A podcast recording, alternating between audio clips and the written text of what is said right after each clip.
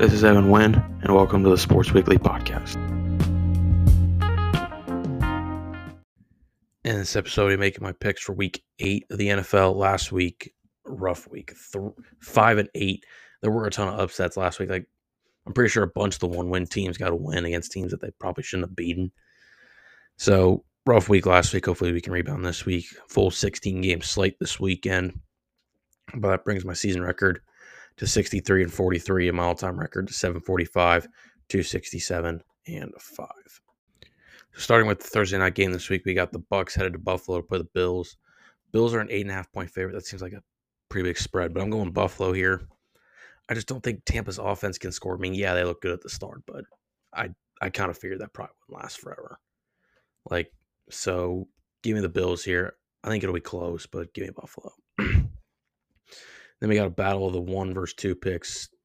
We got CJ Stroud and the Texans headed to Carolina to play the 0 6 Panthers. Texans are a three point favorite here. I'm going Houston.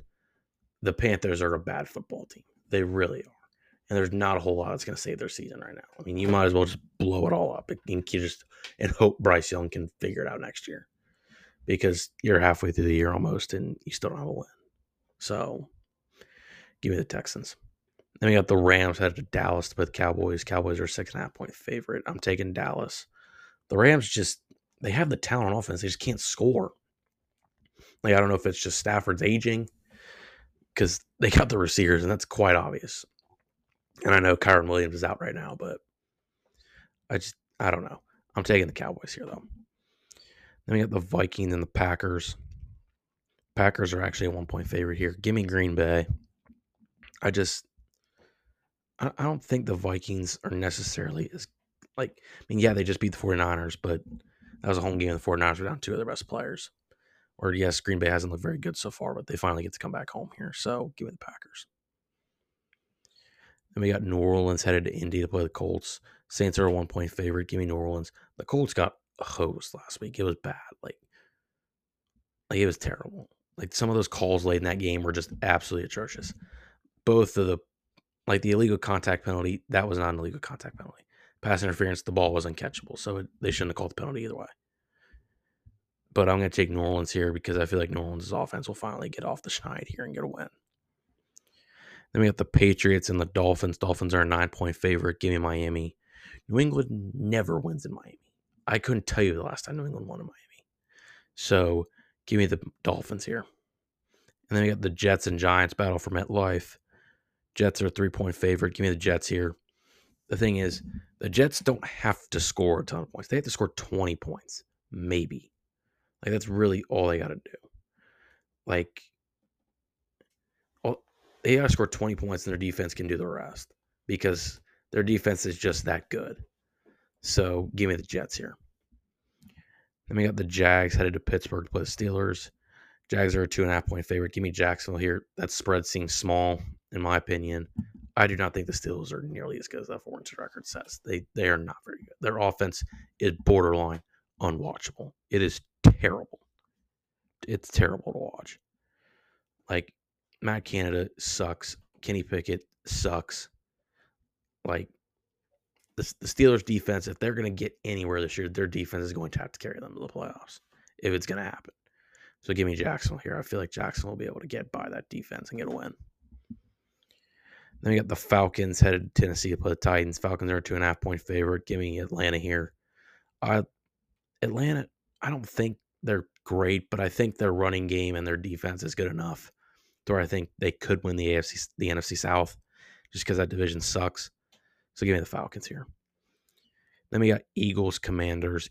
Eagles are six and a half point favorite. Give me the Eagles here. I mean, the Eagles right now, I think, are far and away the best team in football, especially with the especially with the cold streak the 49ers have hit here. So give me the Eagles. Then we got the Browns headed to Seattle to play the Seahawks. Give me the Seahawks here. Seahawks three and a half point favorite. That Browns offense again is just not very good. I mean, yes, did they score 38 points last week? Yes. That was also set up by a lot of really good defensive plays. Like that defense is really good.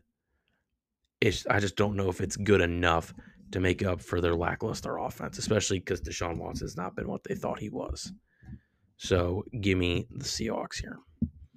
Then we got the Ravens headed to Arizona to play the Cardinals. Ravens are an eight point favorite. That also seems like a small spread. But give me Baltimore. I Balt. I was t- I really was mad that people were sleeping on Baltimore beginning of the year.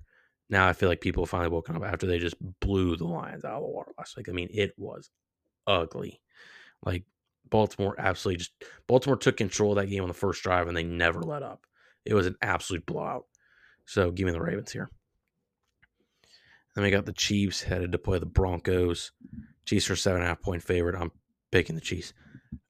I don't even remember the last time the Broncos beat the Chiefs. And I don't think that's going to change. So give me the Chiefs. Then we got the Bengals headed to San Francisco to play the Niners. Niners are three and a half point favorite, but give me Cincinnati.